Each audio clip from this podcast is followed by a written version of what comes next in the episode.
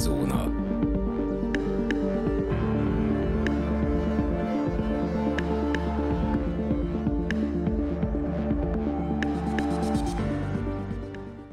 Üdvözlöm a kedves hallgatókat, ez itt a Szürke Zóna Podcast. A mikrofonnál Rezső, valamint kedves vendégem, állandó vendégem, Dani. Sziasztok! Minek után ez a Szürke Zóna Podcast első adása, azt gondolom érdemes pár szót ejteni arról, hogy mivel foglalkoznánk ebben a podcastben, illetve maga a téma, ami a címe is egyben a podcastnek, mit jelent számunkra. Dani, számodra mit jelent a Szürke Zóna? Hát a Szürke Zóna az egy, az egy érdekes zóna szerintem. Sokszor lehet azt hallani, hogy semmi sem fekete-fehér, és szerintem a kettő közé esik eléggé ez a szürke zóna, és az, a spektrumnak talán ez tölti ki a legnagyobb részét. Az biztos, hogy az olyan emberek, akik szeretik a, akár jogi, vagy erkölcsi, vagy egyéb kiskapukat megkeresni, azok nagyon szeretnek ebben a zónában mozogni, hisz, hisz nincsen normálisan definiálva, hogy mi ez a szürke zóna, és talán pont ezt teszi szépé, úgyhogy én sem tudom, hogy számomra mit jelent, de az biztos, hogy valami, ahol lehet próbálkozni, ahol lehet új utakat keresni, kiskapukat keresni, és egy izgalmas terület. Én is így gondolom egyébként, hogy a szürke zóna az lényegében egy, egy légüres tér. Egy, egy észrevétlenül megképződött olyan terület, ami izolálva van a jogtól. Ez egy olyan terület, amit, amit azért mondom, hogy észrevétlenül, mert nem, nem vette észre senki, hogy ez megképződött, mert senkinek nem tiszte ezzel foglalkozni, mindenki csak annyiban érdekel a szürke zóna, hogy őt magát miért nem illeti meg az, ami a szürke zónában van. Tehát a szürke zóna az egy, egy oly módon létrejött terület, ami, amit a, a, a, a, a, az emberek, a szereplők, bárki, aki, aki valamit éppen művel, az rájött, hogy, hogy van itt ám egy olyan zóna, amiben ha bekerülök, akkor utolérhetetlen vagyok. A csalók egyébként előszeretettel szeretik megkeresni ezt a, ezt a ezt a területet, mert ezen a ponton megfoghatatlanok. Onnantól kezdve például, hogy egy, egy tolvaj rájön arra, hogy egy bizonyos értékhatár fölött minősül csak bűncselekménynek a lopás, már is megtalálta a szürke zónát. Egy bizonyos értékhatár alatt kell lopnom, és már is kevésbé vagyok tetten érhető, kevésbé vagyok felelősségre vonható. Na, én azt gondolom, hogy ez a podcast ilyenekkel kellene, hogy foglalkozzon, és miközben gondoltam végig, hogy miről beszélhetnénk, uh-huh. azon kaptam magam, hogy hogy bőven van ilyen téma. Tehát uh-huh. én is találkoztam a szakmám során, az életem során ö, ilyen, ilyen ö, területtel, ilyen jelenséggel, és azt gondolom, hogy bőven van mi, miről ö, kibeszélnünk, ö, mit kibeszélnünk, és abban is bízom, hogy ez egy hiánypótló uh-huh. történet. Abszolút. Ö, csapjunk is bele a lecsóba, beszéljünk mindjárt az első témánkról ennek az epizódnak a címének a Szabadalmi Trollok címet adtam, és ez egy nagyon érdekes jelenség, magam is találkoztam már hasonlóval. Először is tisztázzuk le azt a három kategóriát, a három jogi fogalmat, aminek jelentősége van ebben a témában. Az egyik a szellemi termék. A szellemi termék az a szerzői jogból fakad, lényegében bármilyen szellemi alkotást hozol létre, legyen az egy irodalmi mű, egy előadás, bármi, ami, ami, ami, hogy is mondjam, önálló, egyedi, és, és, és ennél fogva védelmet élvez, az a jognál fogva ö, oltalmat kap, onnantól kezdve, hogy létrejött. Tehát ha te leírsz egy oldalt, ö, mondjuk egy fiktív történetet leírsz egy oldalban, az onnantól kezdve, hogy, meg, hogy létrejött ez a szellemi termék, onnantól kezdve megilleti őt a védelem. Ö, ugye régen volt egy, egy, egy ilyen legenda, amit még tizenévesen mi is egy kicsit úgy, úgy hittünk, hogy hát el kell menni az Artisiushoz, és be kell egyeztetni, ugye nem, nem titok, hogy volt egy közös zenekarunk, és uh-huh. ott ö, ö, te basszeroztál, én énekeltem, meg, meg a dalokat is írtam, és hát felmerült az az igény, hogy azért ezeket le kéne védetni, tehát uh-huh. ez a kifejezés. Na, hát tévedtünk egyébként, mert nem szükséges levédetni, mert onnantól kezdve, hogy létrejött, megilleti a védelem. Más kérdés, hogy nem, nem könnyű néha bizonyítani azt, hogy ez meg volt már korábban. Erre talán jó az, hogy levédeted, de a levédetés is egy, egy, egy tehát nem az, aminek gondoljuk, nem hmm. arról van szó, hogy mi bejegyeztetjük ezt az Artisiusnál, majd az Artisius amennyiben a sérelmét véli felfedezni ennek a szellemi terméknek, akkor fellép, hanem ez egy ilyen, hogy is mondjam, az Artisius, aki ugye hivatalosan egy olyan szervezet, aki a, a szerzői jogok védelmével foglalkozik, a gyakorlatban természetesen egyáltalán nem ezt csinálja. Tehát az Artisius az, az megadja a lehetőséget a, neked arra, hogy pénzért e, effektíve regisztráltasd nála a szellemi termékedet, de attól még nem, éri, nem illeti meg nagyobb védelem, mint hmm. ami egyébként is megilleti. Ne ragadjunk itt lent.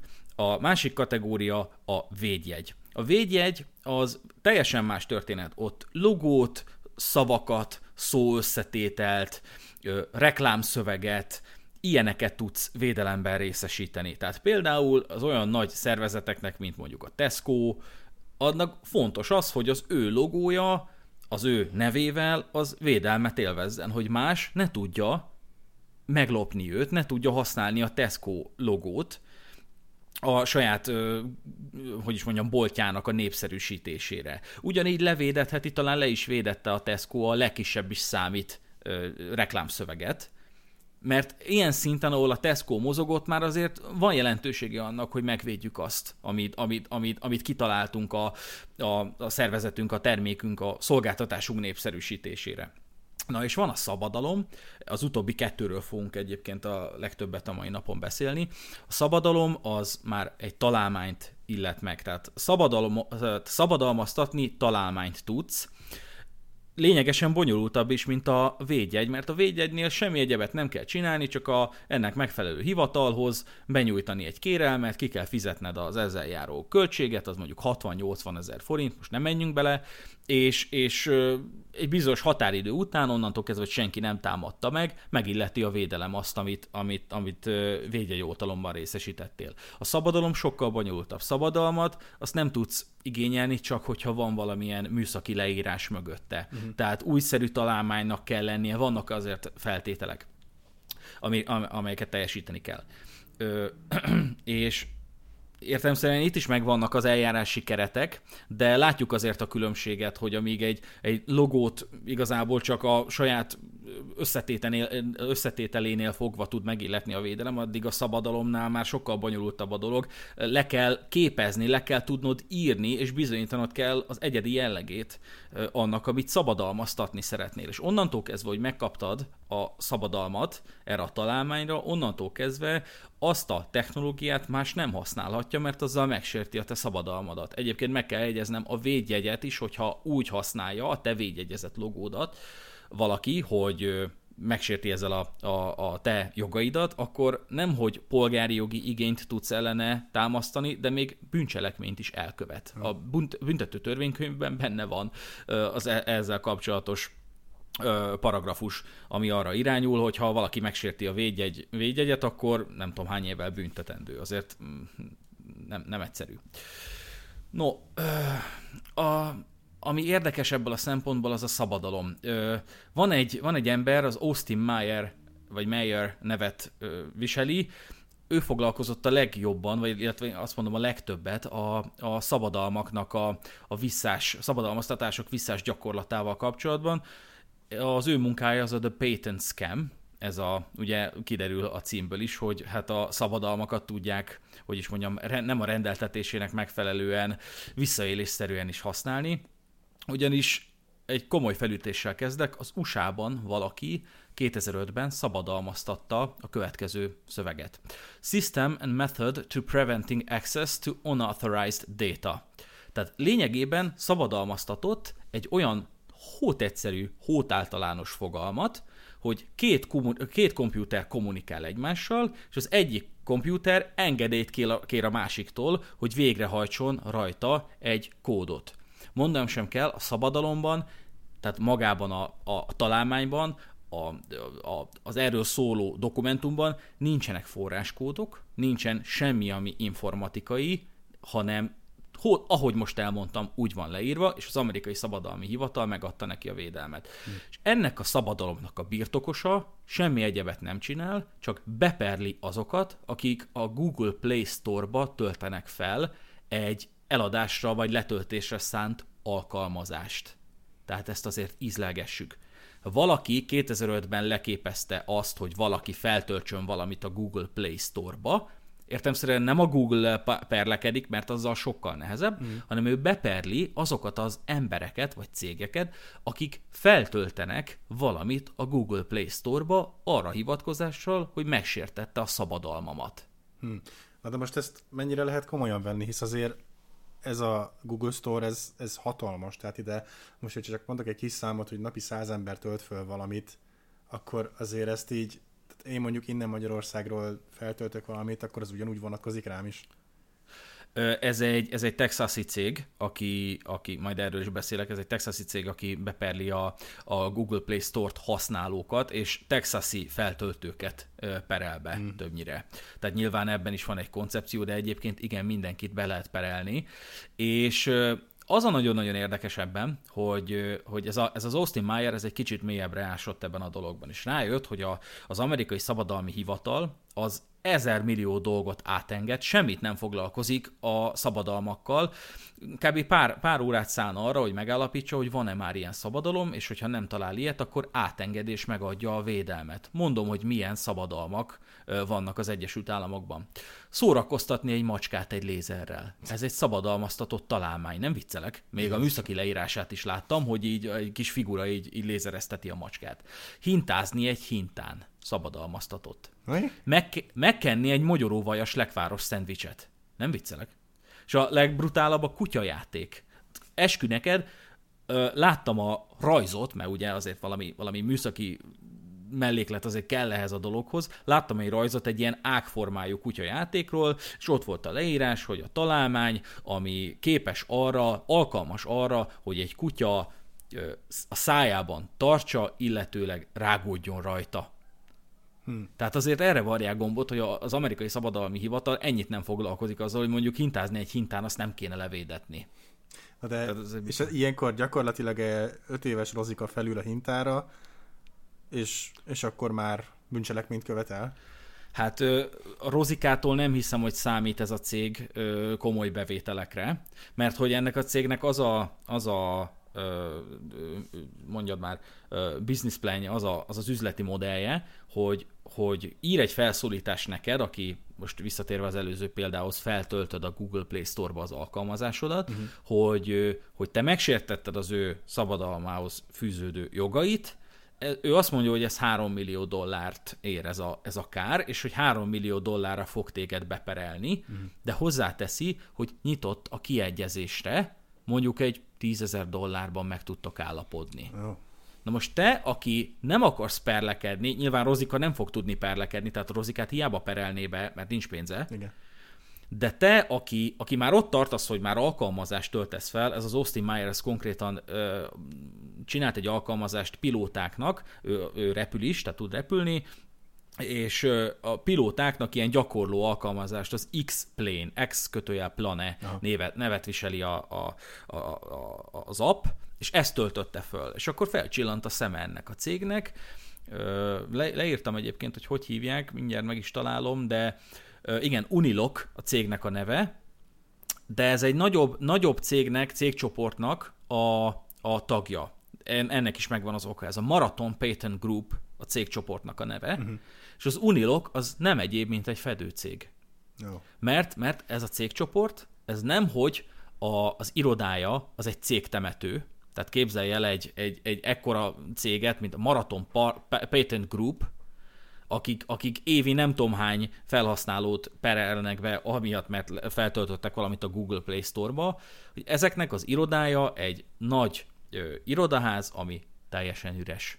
Tehát bármelyik ajtón kopogsz, nem nyitja ki, a szomszédok azt mondják, hogy itt nem láttunk semmit. Magyarországon is vannak ilyenek, cégtemetőnek hívják őket. Igen.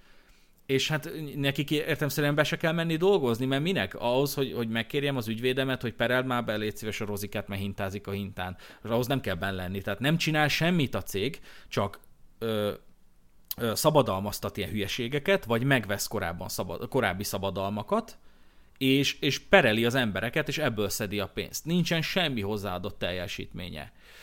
És tegyük hozzá, hogy ez egy belterjes közösség. Gyakorlatilag a, a szabadalmi ügyekben eljáró texasi bírók, meg a szabadalmi cégeket, tehát ezeket a patent, ezt a patent groupot, meg az unilokot képviselő ügyvédek, azok rokoni kapcsolatban vannak. Az egyik a másiknak a fia. A bírók fiai az ügyvédek. Oh. És így, így keresztbe képviselik magukat. Tehát a egyik családnak az ügyvédje a másik család bírójához nyújtja be, ahogy hívják ott. Tehát, tehát e, egyrészt az is egy hatalmas probléma, hogy a bírók azok, azok átengedik ezeket a dolgokat. Ne, nem beszélve arról, hogy a szabadalmi hivatal is engedi szabadalmaztatni azt, hogy szórakoztatni megváltoztatsz egy mocskát egy lézerrel.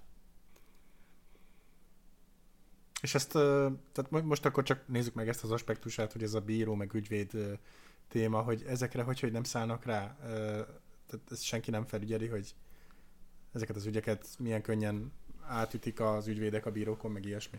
Hát nyilván összeférhetetlenséget nem lehet azonosítani, mert mondom, keresztbe képviselik magukat. Tehát nincs olyan, hogy apa, léci, fogad már be ezt a...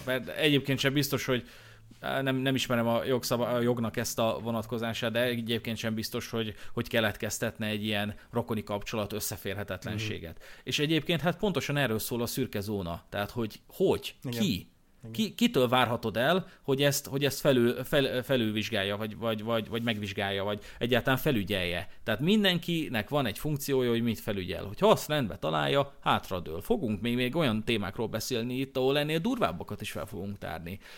Tehát, tehát onnantól kezdve, hogy megképződnek ezek a szürke zónák, az, az, az annak tudható be, hogy mindenki, akinek dolga lenne azzal, hogy ez a szürke zóna ne képződjön meg, az csak a saját részét felügyeli, és a saját részét megfelelőnek találja. Hm. Tehát tovább már nem tud senki sem menni, vagy nem is akar, ki tudja. Hm. Ugye a hatóságoktól várhatjuk el ezeknek a dolgoknak a felügyeletét, de mondom, hát mindegyik hatóságnak van egy, van egy hatásköre, meg hát magyar viszonylatban is magyar hatóság is van, akik konkrétan a saját feladataikat sem látják el, mert, mert különben állandóan ilyen hülyeségekkel kellene, ilyen pitiáner hülyeségekkel kellene foglalkozniuk, és azt szerintem nem akarják vállalni. Na és hát ez azért nagyon durva. Az is érdekes egyébként, hogy a kevesen tudják, de az Apple is birtokol szabadalmat, nem is akármilyet. A papírzacskó szabadalma, az az Apple-nél van. Hát azt nem, nem kötném az Apple-höz most így elsőre hirtelen. Hát én, hogyha az Apple-ös papírzacskóra gondolok, akkor el tudnám képzelni. De, de jogos a kérdés, hogy ők miért nem perelnek. Hát meg annyian használják a, a, a, a papírzacskót. Hát minden joguk megvan, náluk van a, szab, a papírzacskó szabadalma. Azért nem, mert az Apple-nek jobban megéri a szabadalom használata, mint a szabadalmat használó, vagy a szabadalomból származó technológia használatával érintett embereknek a basztatása. Hm. És, Tehát, és egyébként, igen? hogy mondjam, ez a szabadalom, ez meddig terjed ki? Tehát, hogyha nekem már három füle van a papírzacskomnak, akkor még mindig bajban vagyok? Vagy ez hogy néz ki? Hát ezt ugye te is láthattad az előbb, előbb idézett szabadalmakat tekintve, találmányokat tekintve, nem győzöm hangsúlyozni a, a, az idézőjelet, hogy, hogy ezt minél általánosabban szokták megfogalmazni. Ja, Én is utána olvastam egyszer a szabadalomnak, és, és, és meglepően tapasztaltam, hogy még magyar felületeken is ajánlják, hogy azért próbáld meg minél, minél tágabban, minél általánosabban ö, megfogalmazni a szabadalmat, hogy ne legyél túl, túl konkrét, mert abból ki tudnak bújni. Uh-huh. És, és Na én ezt iszonyatosan problémásnak tartom, mert szerintem nagyon rossz irányban megy ez a dolog, mert az, amit a, ez a cég csinál, ez a Marathon Patent Group, az, az, az egy, amellett, hogy etikátlan, meg ilyen felfoghatatlan, tehát, hogy elképesztő, gondolj bele, mondjuk születik egy gyereked, és beperel téged a Marathon Patent Group, hogy feltöltöttél valamit a Google Store-ba, és óvodába jár már a gyereked, és még mindig tarthat a per. Milyen lelki teher ez egy ilyen jogi terror számodra és a családod számára? Hogy folyamatosan ott lebegtetik fölötted a húsvágóbárdot, hogy, hogy hát mi igazából egy 30 millió dollárt követelünk tőled, még forintba is borzalmas, nem hogy dollárba, és ha a bíró azt mondja, hogy nekünk van igazunk, akkor hát bizony a gyerekednek elég rossz élete lesz. Tehát ez, ez iszonyatosan leterhelő. Igen. És, és akkor hagyd nem mondjam még, hogy mennyi lehetősége van az embernek fe, felebezni, továbbvinni ezt a dolgot, STB, STB. Ez az Austin Meyer, ez konkrétan beleállt a, a, ebbe a harcba, és, és, és kiállt ezzel a céggel, és végül nyert, de aztán a cég jelezte neki, hogy nyugi más miatt is be, be fogunk perelni. Hmm. Tehát azt fogjuk mondani, hogy hogy oké, okay, oké, okay, a szabadalmat nem sértetted a Google Play Store való feltöltéssel, de, de valamilyen más jellegét sértetted a szabadalomnak, és akkor a, a, az irányba is be fogunk perelni. És ő mondta, ez a csávó, hogy, hogy, hogy amíg ezek, ezek ezek ellen nem indul ellentámadás, addig ezek nem fognak leállni. Igen. Tehát ö, arra ösztökélte az embereket, hogy akiket így csesztetnek, azok álljanak össze, és valamit, valami keressenek valami, valami megfogható dolgot, és vegyék fel a harcot, pereljenek vissza, STB, STB, hogy, hogy álljon meg a történet, mert, mert, mert nagyon brutál. Tehát nincs, nincs kapaszkodó rajtuk. Nincs. Most ugye nekem nem találmány jutott hirtelen eszembe, de egy régi sztori, amit mindketten ismerünk, hogy a a Games Workshop a Space Marine-t akarta levédetni, mint fogalom, és hogy ez is milyen egy, egy butaságnak hangzik, hisz, hisz két létező szó, és, és gyakorlatilag a fikcióban is már száz éve létezik a Space Marine fogalom, de ők úgy döntöttek, hogy le akarják védetni. Meg, meg Igen. színeket le akartak védetni. Igen, ennek egyébként meg lenne az értelme, csak nem arra használják az emberek, amire kellene. Tehát, hogyha, hogyha a, a Games Workshop féle Space Marine-nak, űrgárdistának van, van egy olyan jellegzetessége, ami, ami, amit igenis megillet a védelem, mert mondjuk mi itt mókolunk valami, valami kreatív dolgot, mi is kitálunk valami mm, terepasztali társasjátékot, és mi is elindulunk ebbe az irányba, hogy akkor legyen nálunk is Space Marine. Más, nézzen ki máshogy, mint a, mint a Games Workshop? Nem, ugyanúgy. Na akkor joggal mondhatná azt a Games Workshop, hogy te, te, hát az enyém azért a Space Marine. Tehát azt ne talált ki. De én is olvastam még ezt a cikket annó, hogy, hogy hát meg annyi, meg annyi popkulturális jelenséget láttunk, ahol vannak Space Marine-ok a, a Starship Troopers-ben, és meg sorolhatnánk, Igen. hogy mi minden helyen van ez az összetétel. Most ezekkel mind harcba szeretne szállni a Games Workshop. Igen. Tehát butaság. Hát a, a Blizzardnak volt egy ilyen Dota nevű játékmódja, amit gyakorlatilag ugye még a Warcraft 3 időben ö, fejlesztettek ki privát emberek, tehát nem, nem ö, olyan dolg, dolgozók, akik a Blizzardnál dolgoztak, és ö, hát gyakorlatilag ez arról szólt, hogy a Warcraft 3-ban található hősöket egy, egy egyedi térképen tudod használni, és jönnek különböző ö, ellenségek, akiket közben legyőzöl, a tornyokat is ledöntöd, most nyilván nem akarok túlságosan belemenni, én játszottam ilyen jellegű játékkal több mint ezer órát, úgyhogy biztos tudnék róla beszélni, de a lényeg az az, hogy, hogy ugye nem igazán kapta föl a Blizzard ezt a kérdést, majd egyszer csak 2010-12 környékén a Valve úgy döntött, hogy neki tetszik az ötlet, úgyhogy azt az illetőt, aki kitalálta, illetve gyakorlatilag összerakta ezt a játékmódot a Warcraft 3-ban, szépen fölbérelték, és megcsinálta nekik a Dota 2-t.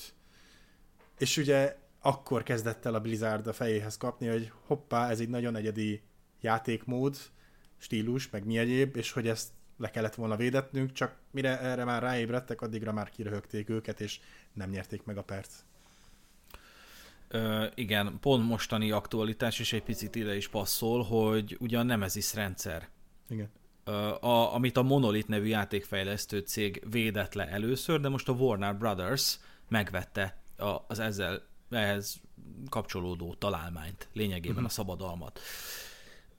Na most ez a Nemesis rendszer, ezt ugye mi egy vagy két játékban láthattuk, ez a Shadow of Mordor, a Middle-earth Shadow of Mordor, illetve a Shadow of War, uh-huh. annak folytatása. És ez, én játszottam az elsővel, a másodikat meg elkezdtem, Szerintem ez, ez nagyszerű, tehát nekem iszonyatosan tetszett, ott amikor játszottunk is, játszottam is, akkor is iszonyatosan szimpatikus volt, hogy gyakorlatilag egy ilyen open world játék, és megoldották úgy a, a, a, az ellenséges játékelemeknek a, a, a, a, a, a hogy is mondjam, az erre irányadó szabályokat, hogy, hogy gyakorlatilag a játék emlékszik a cselekedeteidre, meg, a, meg az ellenségeiden végrehajtott műveletekre. Uh-huh. És hogyha például egy, egy ellenséges ork katonát te úgy iktatsz ki, hogy felgyújtod, nem kizárt, hogy 60 órával később visszatér, úgy, hogy meg van pörkölődve az egész teste, meg már így varrosodik a teste, meg efélék, és akkor egyszer csak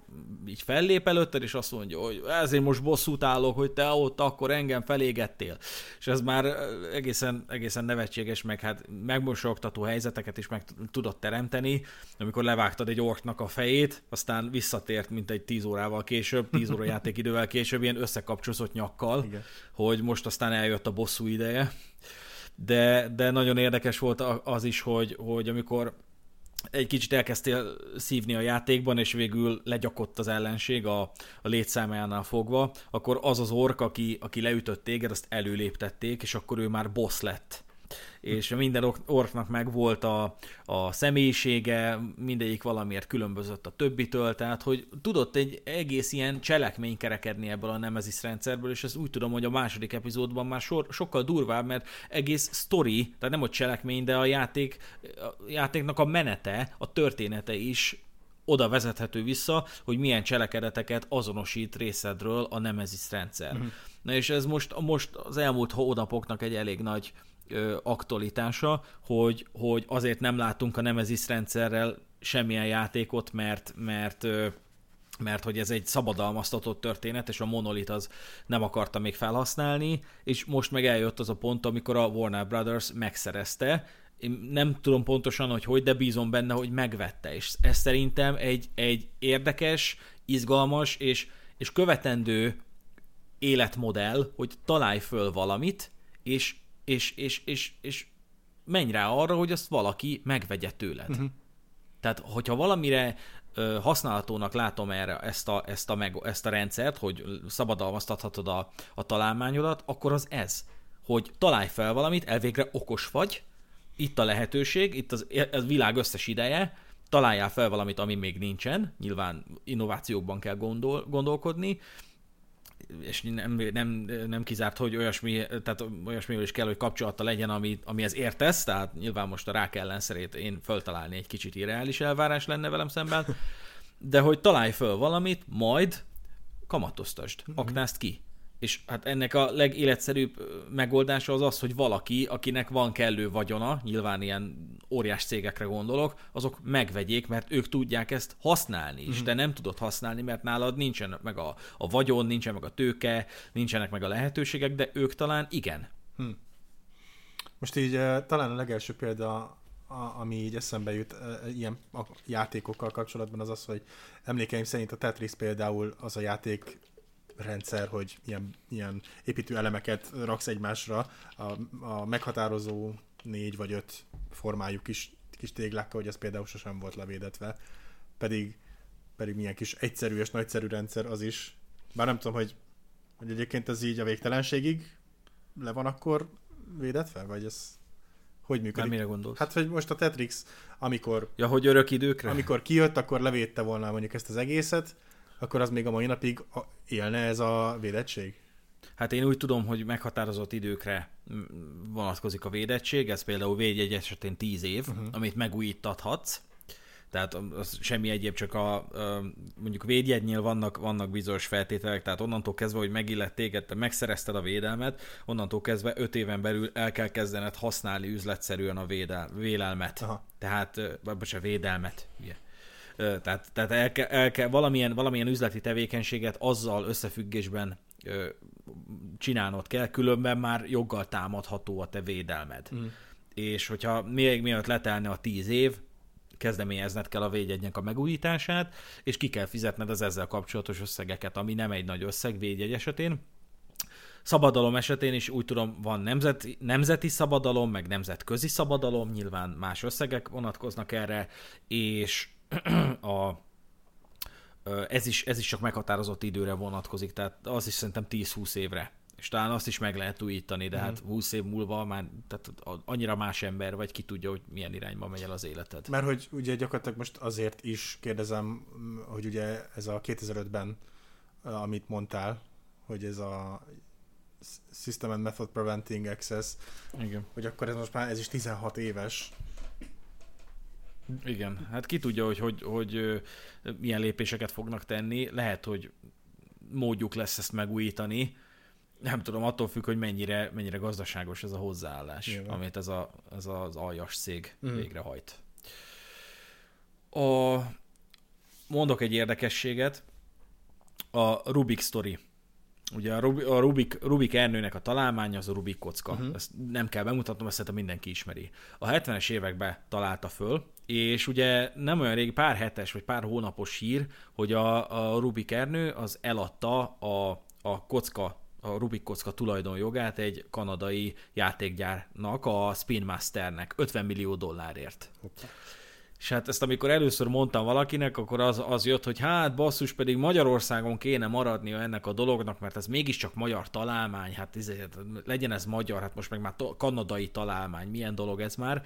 De én úgy tudom, hogy hogy a, a, a, a Rubik kocka tulajdonjogát azt egy London, londoni székhelyű cég birtokolta, a Rubik's Brand Limited. Tehát ne, nem hiszem, hogy vala is volt magyar, és én nem tudom ezt a dolgot sajnálni, mert mondom, én iszonyatosan követendőnek látom azt az életmodellt, hogy találj föl valamit, aztán azt valaki majd megveszi tőled. Hát a Rubik Ernő 74-ben találta föl ezt a dolgot, 80-as évekig nem is nagyon tudott pénzt szerezni belőle, mert a magyar, magyar oldal az, tehát a Magyarországon nem volt meg a kapacitás a gyártására, a kereskedelmi jogot adta oda egy, egy, egy másik cégnek, az meg iszonyat pénzeket tett bele a marketingbe, tehát, tehát igazából az, hogy a Rubik kockával mindenki játszik, meg mindenhol a világon ismerik, az, az igazából a kereskedő cégnek a köszönhető, mert a Rubik Ernőnek, illetve egy magyar szereplőnek sem lett volna kapacitása ezt az ismertséget megszerezni a Rubik kockának. Igen.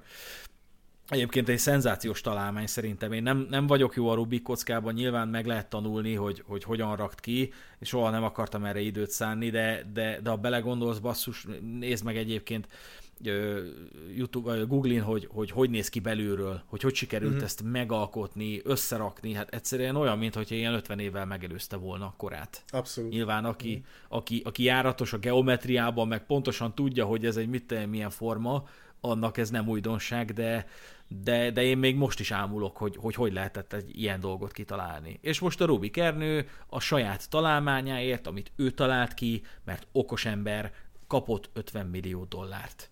Tehát ennél, ennél jobb életmodellt, ennél követendőbb életmodellt én nem tudok mondani. Igen. Hát nyilván sérti a magyar büszkeséget, mert ismét egy magyar találmány, ami kiment a csúnya rossz nyugatra, de hát ezzel nem lehet mit kezdeni. Na mondok én neked akkor olyan kudarc történeteket, ami durván sérteni fogja a magyar büszkeségedet. Két kudarc történetet gyűjtöttem össze. Az egyik az MCD 1-es kazettás floppy lemez. Ez életnagyságban megtekinthető a Szegedi informatikai történeti kiállításon, ami legjobb hely a világon, én többször voltam, alig várom, hogy visszamenjek, nagyon-nagyon élvezetes hely, és ezt a floppy lemezt 73-ban találta föl a Jánosi Marcel, ő dolgozta ki a Budapesti Rádiótechnikai Gyárban, uh-huh. és, és minek utána akkor egy ilyen informatikai boom volt, több kül- különböző nemzetközi cég is, mint a Commodore is ráment arra, hogy akkor ezt meg szeretnénk szerezni, vagy, vagy valami beszéljünk már arról, hogy hogy lehetne ezt nagyüzemben gyártani, mert ez rohadt jó. És egy, egyenesen a Commodore-nak a, az alapítója jött el Magyarországra tárgyalni a Jánosi Marcellel, hogy akkor ezzel mit lehetne kezdeni. De egyrészt ugye volt egy ilyen szocialista vállalatfelfogás, ami hát lényegében nem volt, tehát a szocializmusban nem igazán tudtak piaci szereplők ö, meglenni, hmm. mert hát a, a, a szocializmus az nincs összefüggésben a kapitalizmussal. Másrészt gyártási szándék sem volt Magyarországon, tehát egész egyszerűen az állam hagyta ezt elúszni, ezt a dolgot igazából. Ö, és ezek miatt elveszett az oltalom. Volt nemzeti, nemzeti szabadalmi oltalma, de, de a nemzeti oltalom az nem vonatkozik a nemzetközi oltalomra, tehát ez, ez két külön kategória. Uh-huh. És eleve, eleve a, a budapesti rádiótechnika gyár az nem látott benne fantáziát, mert ők inkább a buboréktára, vagy mi a francra akartak rámenni, nem igazán jöttem rá, hogy ez mit akar, de akkor biztos tisztázott volt. És támadhatóvá vált a szabadalom, elindult egy ilyen nemzetközi harc a nagy informatikai cégek között, és végül a Sony, Sony nyerte meg ezt a harcot, ővé lett a szabadalom, az összes többi az meg csak így a használója a szabadalomnak, de hát ez akkor így gondolom egy kiegyezés alapja volt, és így a, a, a PC-k azok éveken keresztül ezt, a, ezt használták, ezt a technológiát, mint külső adathordozót. Hm. És ezt az informatika történeti kiállításon mondták nekem, hogy ezt, hogyha akkor a magyar állam kiaknázza ezt a, ezt a kazettás floppy lemezt, vagy hajlékony lemezt hivatalos nevén. Tehát ez, ez fedezte volna az akkori magyar államadóságot. Az igen. Az, ebb, az ebből bejövő pénz. Na ez például egy csodálatos kudarc történet. Na. Tehát ez felfoghatatlan. Na ez, és ez rohadtul sérti a magyar büszkeséget. Hát igen. A másik érdekesség, az meg a bíró László József, ő a, a töltőtó feltalálója volt. Ö, olyannyira, hogy Japánban máig bírónak hívják a töltőtollat, hm. tehát az ő, az ő nevéhez köthető ez a dolog.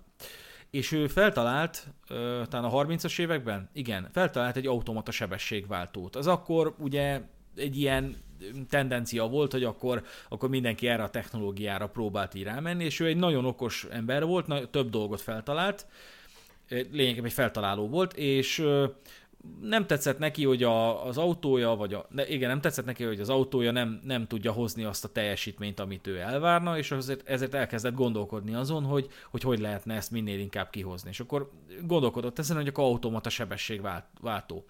És hát megrendelték tőle azt, hogy akkor találja ezt föl, a General Motors vállalta, hogy hogyha meg lesz a sebességváltó technológiája, akkor ő megvásárolja a jogokat, uh-huh és az lesz az ellentételezése a bíró László Józsefnek, hogy 5 éven keresztül havi 200 amerikai dollárt, dollárt utal át, ez akkor egy elég nagy összegnek számított, és hát az a szomorú ebben a történetben, hogy létrejött a, a, a, a technológia, tehát megalkotta a Bíró László József a sebességváltó technológiáját, eladta a General Motorsnak, megállapodtak, General Motors fizette az összegeket, de a konstrukcióra, tehát, tehát ennek a gyártására sosem került sor, mert a General Motors azért vette meg a jogokat, hogy a konkurencia megképződésének a lehetőséget csökkentse.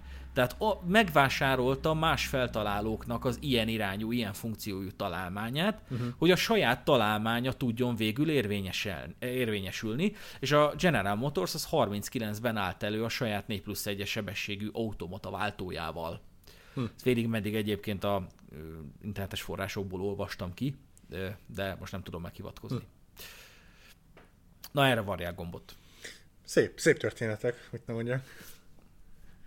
Hát én inkább azt mondanám, hogy szomorúak. Hát, igen. A, hát Bíró László Józsefet azt még úgy a magyar ember tudja lelkileg kezelni, de hát ez a kazettás floppy lemez, ez, ez iszonyat lehangoló. Hát igen. Ö, igen, hát sajnos vannak, vannak ilyen dolgok. Mondjuk néha, néha már kicsit összezavarodok, hogy akkor mi, mi nagy magyarok milyen szép dolgokat találtunk föl, mert, mert telefont is hallottam, tévé, helikopter, mit tudom én, és már néha kicsit... De igen, ezek azért elég... Engem az ijeszt meg, hogy, hogy nem tartom kizártnak, hogy az olyan innovatív elképzeléseket, mint mondjuk a repülőautó, hogy azt már valaki szabadalmaztatta. Tehát valaki leírta azt, hogy az autó, ami repül, keresztül ment az amerikai szabadalmi hivatalon, majd bárki, aki eljut oda, hogy feltalálja a repülő autót, az egyszer csak beakad abba, vagy beleütközik abba, hogy jön egy ilyen alávaló gazember cég, és azt mondja, hogy megsértetted a szabadalmamat. Tehát ő semmit nem tesz hozzá a technológiához, Igen. semmit nem tesz hozzá az innovációhoz, ő egy valami ezt teszi hozzá, egy valamit tesz hozzá, hogy, hogy ő megszerzi a jogot erre a dologra. Tehát te találod föl, de ő szerzi meg a jogot. Hmm. És ugye hát ott ugyanott tartunk, hogy, hogy figyelj, szerintem 30 milliót ér ez a kár, de én ki tudok egyezni egy 20 ezer dollárban is. Tehát Igen. felfoghatatlan. Ez.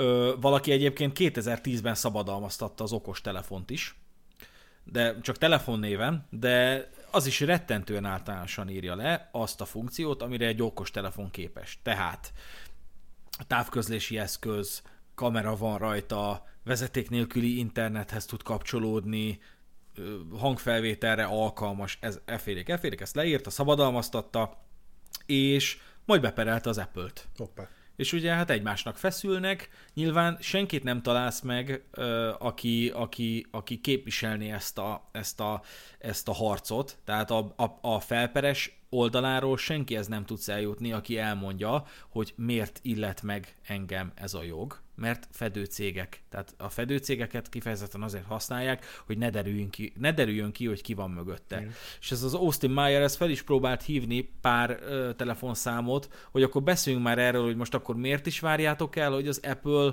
megfizesse a ti károtokat, mert ti szabadalmaztattátok azt a technológiát, amit ő gyárt és nem találsz egy olyan embert, akivel lehetne erről beszélni. Nyilván, mert nem tudnak azonosságot vállalni ezzel a dologgal. Mert ez, maguk is tudják, hogy ez, hát ez a szürke zóna.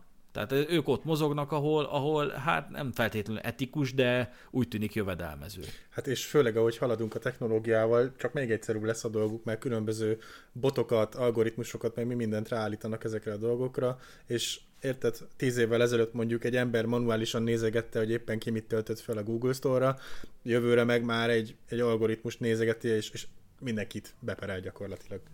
Igen, már a jogi képviselethez sem fog kelleni ember, hanem csak technológia. Igen. Egyébként a, van az a sorozat, hogy Silicon Völgy, uh-huh már Silicium Bölgy és Silicon Valley az angol cím, ezt mindig így keverem, de ott is volt egy epizód, ahol, ahol gyakorlatilag ezt dolgozták fel, hogy egy öreg malusz azzal, azzal tölti most már az idejét, hogy felvásárol régi szabadalmakat, és beperli azokat a cégeket, akik, akik használják is a szabadalmat, meg, meg tesznek is az innovációért. Szóval elég lehangoló elmesélek egy saját történetet, ami kevésbé a szabadalomhoz, de, de mindinkább a védjegyhez kapcsolódik. Még decemberben keresett meg engem egy ismerősöm, azzal hívott fel, hogy mennyire vagyok jártas így a szabadalomban. Hát mondom, figyelj, nem annyira, tehát akkor nem is, nem is éreztem magam annyira érintetnek ebben a, ezen a területen, de hogy van neki egy, egy ügye, hogy, hogy, és most én megbeszéltem vele azt, hogy ezt fel fogom dolgozni, ezt a, ezt a témát, uh-huh. de, de megígértem neki, hogy neveket nem fogok mondani, szóval nagyon abszurd és nagyon idióta, ö, hogy is mondjam, analóg kifejezésekkel fogok dolgozni. Az a helyzet, hogy ez a srác, az most már kiderülhet, hogy hímnemű, azt bevallom, de ez a, ez a srác, ez egy, ez egy hogy is mondjam, az agrártechnológiában ö, járatos, és, és egy olyan találmányt nem is, tehát nevezzük a tényleg a legnagyobb, legtágabban találmánynak, de nem találmány, mert nem szabadalmaztatta, de egy, egy olyan technológiával dolgozik, meg azzal próbált piacra lépni, hogy, és most következik az abszurditás, hogy mondjuk bárányszámláló technológia. Tehát kitalált egy eszközt, amivel, amit leraksz a, a karám szélére, és ez az eszköz, ez wifi, wifi-s kapcsolat útján megszámolja neked, hogy hány bárány van a karámban. Most tényleg nem erről hmm. volt szó, de, de így szeretném anonimizálni ezt a történetet. És elment egy rádióműsorba, ott elmondta, hogy igen, van ez az újszerű technológia, ez nagyon-nagyon innovatív, egyedülálló, és hogy nagyon jó innentől kezdve ez, ezt a problémát fogja ö, kiavítani, meg ilyen hiányosságra ö, ad megoldást. STB, STB, ez nagyszerű, ö, mind nagyszerű, majd nem sokkal később jött egy hivatalos felszólítás egy cégtől, hogy, hogy ön megsértette az én jogaimat. Írták ezt a srácnak. Mm. És Ebben ekkor kért tőlem segítséget, mert ez a cég, ez szintén feltalált már egy ilyen dolgot. Ez egy nagyon általános és egyébként magától értetődő technológia is, és megkockáztatom, hogy nem, nem is túlságosan bonyolult, tehát nyilván akinek megvan a szándéka arra, hogy egy ilyet feltaláljon, az meg a tudása az fel tudja találni, nem túlságosan utopisztikus egy ilyen technológiát használni, de ez a, ez a cég közölte, hogy, hogy ő ezt már 8 évvel ezelőtt piacra dobta, sőt már nemzetközi versenyeket is nyert vele, csak ő, csak ő, ezt Sheep kalkulátornak nevezte szembe a most tár, tár, tárgyként nevesített Sheep counterrel, most nevezzük így őket, és hogy, és hogy kikéri magának, hogy, hogy ezt a, a, a srác, aki engem felhívott, a Sheep Countert azt, azt újszerű technológiának nevesítse, és hogy sajtóhelyreigazítást fog kérni, mert hogy ezzel megsértette a jogait, meg efélék, és ugye szegény srác nem is tudta, hogy most akkor hova nyúljon. Eleve egy kellemetlen helyzetbe került a, a felülettel szemben is, ahol megjelent ő, tehát ahol csináltak vele egy rádióműsort, mert, mert az ottani, annak a felületnek a, a szerkesztői sem nagyon tudták, hogy mit kezdjenek ezzel, hogy akkor most ez egy, tényleg megsért, megsértettek egy jogot, hát ez a, ez a valaki, ez mégiscsak azt mondja, hogy akkor most ez, ez, ez, ez egy találmány, mm. és akkor és akkor ne, megsértették a, a védettségét ennek a találmánynak, meg effélik, és akkor picit bele kellett ásnom magam, hogy, hogy én is feltárjam, hogy egyrészt ez a, ez a sheep kalkulátor, akik ugye hisztiznek, hogy azoknak semmilyen védettsége nem volt ehhez, szabadalmi tekintetben. Ja. Tehát, tehát, tehát nem, volt, nem volt levédve ö, szabadalmilag ez a találmány. Már csak azért sem, mert ha levédesz valamit, akkor annak közzé, azt közzé kell, hogy tedd. Tehát, tehát azt nyilvánosságra kell hoznod annak a működését, mert, mert úgy, tudod, úgy tudsz csak megsérteni egy találmányt, vagy egy szabadalmat, hogy tudod, hogy mi az. Tehát nyilván, nyilván ha valaki ö, le, elmagyarázta, hogy hogy működik a repülőautó, a, és, és védelmet szerzett rá, akkor a men, annak a technológiának a mentén már nem lehet repülőautót feltalálni. Hmm. És akkor gyakorlatilag ezt meg kellett néznem, és itt, itt, jön egy, itt jön egy nagyon érdekes fordulat, hogy védjegy oltalom viszont, viszont volt ezen a dolgon. Tehát ott volt, hogy chip kalkulátor, megkerested a megfelelő adatbázisban, ez ugye a, a, az ezzel foglalkozó hivatal, a szellemi tulajdon, nemzeti hivatal, talán így hívják, nem vagyok benne biztos, de annak van egy adatbázisa, ott rákeresel, hogy akkor mi, mi, mi élvez védettséget, és akkor ott volt ez a történet, igen ám, de de mint tudjuk, védjegyet, a logó, az elnevezés, a szó összetétel, a motto, ezek tudnak szerezni, a találmány nem. És ez a csávó szerintem arra használta ezt a védettséget, tehát a sheep kalkulátornak a tulajdonosa, aki, aki pörlekedni gondolt, arra használta ezt a védettséget, hogy szabadalmat hazudjon a találmánya mögé. És na ezen, ezen a ponton így fel, fel, felizzott bennem a tűz, hogy, hogy ez, na ez a, eddig és ne tovább. Tehát ez, itt van egy határ, ezt azért rohadtul nem lehet megcsinálni, hogy, hogy, hogy ilyesmit csinálunk. És és akkor segítettem a srácnak, írtam egy ilyen jogi nyilatkozatot neki, egy ilyen egy oldalba leírtam azt, hogy, hogy mi a logika e mögött a dolog mögött. Tehát egyrészt a SHIP kalkulátornak a tulajdonosa, az egy olyan igényt támaszt a Sheep Counter tulajdonosával szemben, hogy a, a, azt a találmányt, amivel ő is rendelkezik, vagy inkább azt mondom, hogy az a, olyan funkciójú eszközt, aminek a funkciónak az elérésére már ő is piacra dobott egy eszközt, hogy azt, azt újszerűnek, innovatívnak, egyedülállónak nevezik egy, egy, egy, egy, egy cikkben, egy újságcikkben, vagy egy rádióműsorban. Hol sért ez bármilyen jogot? Mm. Tehát leírtam neki, hogy egyrészt ezzel semmilyen joga nem sérül meg, az ő találmányát sehol nem neveztük meg, innentől kezdve nem sérült semmilyen joga, egyrészt, másrészt meg az adott funkció elérésére bárki törekedhet. Tehát bárki dolgozhat azon, hogy mondjuk a rák ellenszerét fel akarja találni. Onnantól kezdve, hogy valaki feltalálja a rák ellenszerét, nem nyer kizárólagos nem, nem nyer kizárólagosságot a technológia használatára, vagy a mhm. technológia feltalálására. Bár, amíg nem szabadalmaztatja, addig bárki törekedhet arra, hogy egy ilyen technológia vagy bocsánat, egy ilyen célra valaki tehát fel tudjon találni valamit. Mm. Tehát itt van egy hatalmas félreértés, hogy, hogy, hogy onnantól kezdve, hogy te, te, el, te elértél valamit, te kitaláltál valamit, amíg nem szerzel rá védettséget, de még akkor sem biztos, de amíg nem szerzel rá végzettséget, addig bárki, bárki mehet mm, erre a dologra. És ez volt a nagyon-nagyon szánalmas ebben a történetben, hogy ennek a Manusnak egy feladata lett volna elismerni, hogy nem, nem ő volt most a gyorsabb. Tehát, tehát dörzsöltnek kell lenni, neked kell elmenned, megkeresned a, a hírportálokat, sziasztok, beszéljük már meg, hogy akkor írjatok már a találmányomról. Megállapodtok. Elmész a rádióba, Léci, adást szányatok már rám. Megállapodtok. Ez, ezt a csávó, ezt nem tette meg. A sheep kalkulátoros csávó nem tette meg. A sheep counteres csávó már megtette. Igen. És ez rohadtul zavarta azt a azt a, azt a szánalmas manuszt, hogy, hogy nem, nem ő, ő volt elég gyors, és ezért elkezdett ilyen beadványokat írni, meg felszólításokat, hogy nagyon szépen kérem, hogy tartózkodjanak az ilyen magatartástól. És akkor leírtam a jogi nyilatkozatban, hogy az azért tehát szemléltessük ennek a helyzetnek az abszurditását. Tehát, tehát van, egy, van egy Mark Zuckerberg, aki feltalálja a Facebookot. Egészen normálisan nevezhetjük a Facebookot, innovatív, újszerű, minden eddigit lefölöző technológiának. Mert, mert ha bár én ugye nem, nem kedvelem a Facebookot, meg kicsit egyre inkább visszásabb, visszásabb tehát egyre inkább alávalóbbnak tekintem azt a hozzáállást, amit, amit tanúsít ez, a, ez az óriás cég. A szürke zónában vannak eléggé. Igen, de, de, de azt azért el tudjuk ismerni, hogy, hogy a Facebook az, az, az valami teljesen innovatívat tett le az asztalra. És mondjuk bejön Magyarországra, most már Magyarországon is elérhető a Facebook, regisztrálható STB-k, lehozza az összes hírportál, hogy már Magyarországon is elérhető ez az innovatív technológia.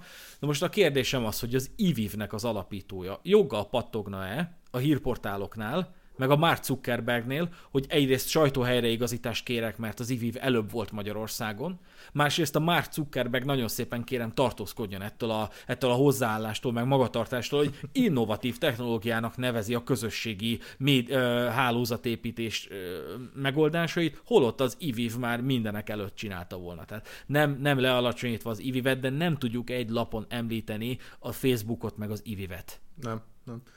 Pedig ráadásul ha jól emlékszek, mert már kicsit kopott az IVIV tudásom, de hogy International Who is Who, tehát hogy internacionálisra tervezték, Pontosan. azaz Magyarország határain kívülre is. Igen, de a Big Data-nak a használatára szerintem nem volt hivatott az IVIV. Mm. Tehát de, de nem, egyszerűen nem volt, nem volt azonos az a két funkció, amit a Facebook és az IVIV elérni tervezett. De hát mondom, ennyire abszurd, hogy, hogy most az IVIV alapítója itt pattogna a Facebook miatt, az hogy nézne már ki? Hát szánalmas. Igen. És hát pont most, most kérdeztem is, hogy, hogy, hogy történt-e valami fejlemény, azt mondta, hogy nem, pedig hát beszellőztette, hogy jogi lépéseket fog tenni, meg efélék, de hát én erre azt mondanám, hogy basszus, tegyed. Tehát, tehát nézzük, nézzük meg, menjél el a bíróságra, azt kezdjél el hőbörögni, hogy előbb, előbb nevezték innovatívnak a te találmányodat egy rádió műsorban, majd a másiknak a találmányát, mint a tiédet.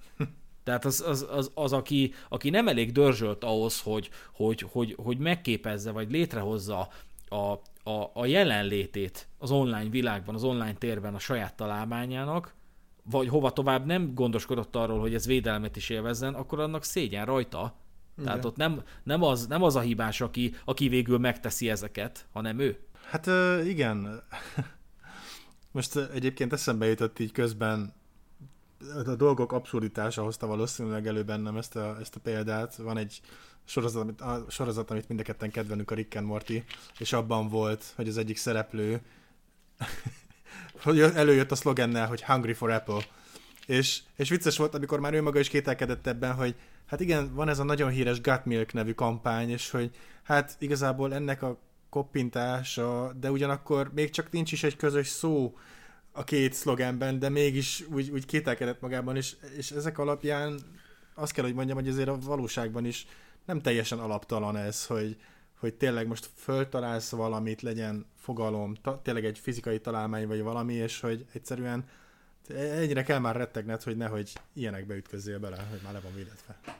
Hát igen, és egyébként ez egy tipik jelenség, amikor a, amikor még magyar viszonylatban is megcsinálják azt, hogy szabadalmaztatottságot hazudnak ö, a védjegy helyére. Hm. Tehát a védjegy oltalmat úgy állítják be, mintha szabadalom lenne. És ö, van a Youtube-on egy videó, amit el is küldtem neked az adás előtt, ez a pénzügyi fitness nevű uh-huh. YouTube csatornának a videója, három részes, a szabadalmakkal foglalkoznak. És talán a második epizódban beszél a csávó arról, hogy hogy, hogy, hogy milyen visszás helyzeteket tudnak teremteni, hogy ő elment valamilyen képzésre, vagy valamilyen oktatásra, és ott ott mindjárt azzal nyitott a, a képzés szervező, már mindjárt az első dián is rajta volt, hogy ez a, ez a megoldás, amit ők alkalmaznak, ez szabadalmaztatott megoldás. Uh-huh. És, és a, a műsorvezető, tehát aki a pénzügyi fitness csinálja, az, az annyit kért ettől a, ettől a képzésszervezőtől, hogy Léci a Lajstrom számát ad már oda ennek a szabadalomnak, mert akkor ő utána nézne elvégre nyilvános történet. Igen. Tehát, hogy, hogy meg hát, hogyha már szabadalmaztatottnak ö, ö, nyilvánítják a, a dolgot, amivel kereskednek, akkor hagy ellenőrizzen már le, tehát ez a minimum. És jött a válasz nekik, neki levélben, hogy, hogy a, a, ezzel kapcsolatos Lajstrom számot nem áll módunkban kiadni. Tehát ez milyen hülyeség már basszus. Akkor mi a francnak van szabadalmaztatva? Hát ne, nincsen szabadalmaztatva, mert védjegyoltalomban részesül, de uram, bocsá, a, a céged nevét nyugodtan védes le. A, a, sőt, akár az, azokat a szavakat, amikkel dolgozol, nyugodtan védes le de, de az nem, nem egyenlő a szabadalommal. Mert az, tudod, amikor én azt mondom neked, hogy de hát ez egy szabadalmaztatott technológia, ez akkor a bizalmat kölcsönöz Igen. annak, amit, amit én marketingelek itt neked, és hát néha nem is erről van szó, hanem, hanem védjegyről. és hasonlóképp a pénzügyfitnesses srác mesélte azt, hogy, hogy van olyan, volt olyan, hogy, hogy multilevel marketinges gyerekek keresték őt meg. Tehát, hogy egy ismerősen mondta, hogy hát szállj be ebbe a, ebbe a bizniszbe, csipkesod a gyógytea, vagy mit tudom, micsoda. És akkor ott is eleve valami, valami, valami egészségügyi megoldás, valami biorezonanciális, nem tudom mit, próbáltak neki próbáltak neki így eladni, meg hát ebbe az üzletbe így behozni, és akkor ott is elhangzott az a, az a kifejezés, hogy szabadalmaztatott. És akkor mondta, hogy figyelj, akkor tudunk tovább menni, hogyha odaadod a Lajstromszrámát, vagy, vagy utá, utána nézel, hogy hol tekinthető meg a szabadalom. Tehát a, a nyilvánosságra hozott műszaki leírása ennek a dolognak. És hát nem, többet nem kommunikáltak nyilván, mert nem volt Lajstrom szám, tehát hazugság az, hogy, hogy szabadalom. Na és ez rohadt alávaló basszus, és nagyon észnél kell lenni, mert hát már megint csak itt vagyunk a szürke zónában, egyre minél többet beszélünk erről, annál inkább tudjuk azonosítani ezt a területet, hogy, hogy, hogy belemenjünk egy olyan dologba, hogy a magyar ember nem tudja elkülöníteni, az átlag magyar ember nem tudja elkülöníteni a védjegy és a szabadalom fogalmát. És, és, és, és benyomok neked egy, egy, egy, egy nyilvántartási számot, meg benyomok neked egy hivatalt, és nem tudod megkülönböztetni azt, hogy most a szabadalomról van szó, vagy védjegyről, mert rohadtul nem ugyanaz. És egyébként volt itt a, a bárányszámlálós eset, ugye, uh-huh. hogy, hogy mi van akkor, hogyha ugye a két fél, tehát A és B fél, ugye B ment be a rádióba, ott beszélt erről a bárányszámlálásról, és hogy A azt mondja a rádióműsor hallatán, hogy hú, ezt most gyorsan levédetem. Vagy ez ilyenkor már úgy véd, védve van, hogy pont azért, mert hogy egy, egy fórumon már megjelent, beszéltek róla, innovatívnak találták, tehát ezt nem lehet megkerülni valahogy? Hogy... Hát ö, most védjegy oltalomról beszélünk, vagy szabadalomról? Akármelyikről? Hát nézd, igen, tehát például ö, ö, te most mondjuk elmondanád nekem, hogy szeretnél nyitni egy kis boltot a sarkon, uh-huh. és mhm. akkor az lenne a, a Dani Shop az a, az a nagyszerű, nagyszerű történet. Ez, ez olyan módon működne, hogy, hogy, hogy valami, valami szkennert elhelyezel a bejáratnál, és amikor valaki azt mondja, hogy szezám tárulj, akkor kinyílik az ajtó. Uh-huh. Tehát most ezt mondjuk így, így, így, így, így pitchelnéd nekem. Na most valaki megtehetné azt, hogy ú, Dani Shop, jó, már megyek is a, megyek is a, a, a szabadalmi hivatal, vagy nem a szabadalmi, a szellemi oltalom, a szellemi tulajdon nemzeti hivatalába, és már is jegyzem be azt, egyébként egy online felületen lehet ezt megcsinálni, hogy, hogy a Dani Shopot le akarom védetni. Uh-huh. Akkor kezdetét veszi egy három hónapos határidő, eleve addig ki kell fizetni az ezzel járó költséget. Hát nem biztos, hogy valakinek legalább 60 ezer forintot meg, megéri, meg, 60 ezer forintot megér az, hogy, hogy téged megelőzően szerezzen mhm. védettséget arra, amit tervezel és eleve az csak a védjegy, tehát mondom, hogyha ne, ő megkapja ezt, akkor, akkor annyi, hogy te neked át kell nevezned, te most már nem lesz Dani Shop. Tehát hát, csak ilyesmi. az, hogy nyilván azért valakinek ez is fontos, hogy a Dani Shop az, az neki az már a gyermeke, akár a név is. Persze, hát a szellemi tulajdon az egy vagyonelem, tehát az, az simán ugye egy, egy cégalapításnál is akár belőhetett, hogy jó, nem izé, nem ö, ö, törstőkével alapítom meg a céget, hanem szellemi tulajdon is a birtokában van, tehát az is hmm. egy lényeges szempont, de mondjuk én nem találkoztam még ezzel így, de, de, de, de igen, az, vagyonelem, az, az vagyont képez, kép, tud képezni, hogyha hmm. te, te szellemi termékek, szellemi tulajdon birtokában vagy, de hát most nem tudom ez mennyire aknázható ki. Hát, Nyilván, mondom, ha mondjuk én levédetném gyorsan, még mielőtt megnyitnád a Dani shopot, hát hogy is mondjam, sok mindenre mennék vele? Nem hiszem. Tehát csak téged szivatnálak meg, neked annyira nem fontos a Dani Shop kifejezés, hogy aztán menjél Igen. utánam. Más kérdés meg, hogy, hogy hogy én levédetném, te azért is kiraknád, hogy Dani Shop, és akkor mit csinálok? Beperellek. És öt éven keresztül ö, megyünk egymással szembe, tehát Igen. hód felesleges. De más kérdés, hogy mondjuk te elmondod ezt a technológiát, hogy szkenneres úton nyílnak ki az ajtó, szezám tárulj kifejezésre, én meg elmennék a szabadalmi hivatalba, és akkor hát eleve ez egy rohadt nagy kihívás, hogy, hogy, hogy azt, azt le kell képezni, azt a szabadalmat. Tehát egész egyszerűen egész cégek alapulnak már arra, hogy van egy találmánya, forduljon hozzánk, majd mi megcsináljuk a műszaki leírását ennek Aha. a dolognak. Tehát ez egy külön művészet lényegében. Hm. Tehát az nem biztos, hogy, hogy, hogy eleve elvárható mondjuk tőlem, hogy a te találmányodat így leképezzem, másrészt ugye sokkal több pénz eleve szabadalmat megszerezni, és sokkal több idő is. Igen. No, hát akkor ennyi lett volna a mai téma. Én szerintem elég alaposan kiveséztük ezt a, ezt a kérdéskört, és bízom benne, hogy más is érdekesnek találja, vagy hogyha nem annak, akkor legalábbis informatívnak. Úgyhogy én megköszönöm neked, Dani, a mai részvételt, és jövő héten ugyanígy, ugyanitt, akkor már egy másik témával fogunk foglalkozni, és köszönjük a hallgatóknak is, hogy követtek minket, és, és reméljük, hogy számíthatunk rátok az elkövetkezendő időszakban úgyhogy maradjatok követőink, és jó legyen mindenki. Köszönjük a figyelmet, sziasztok! Sziasztok!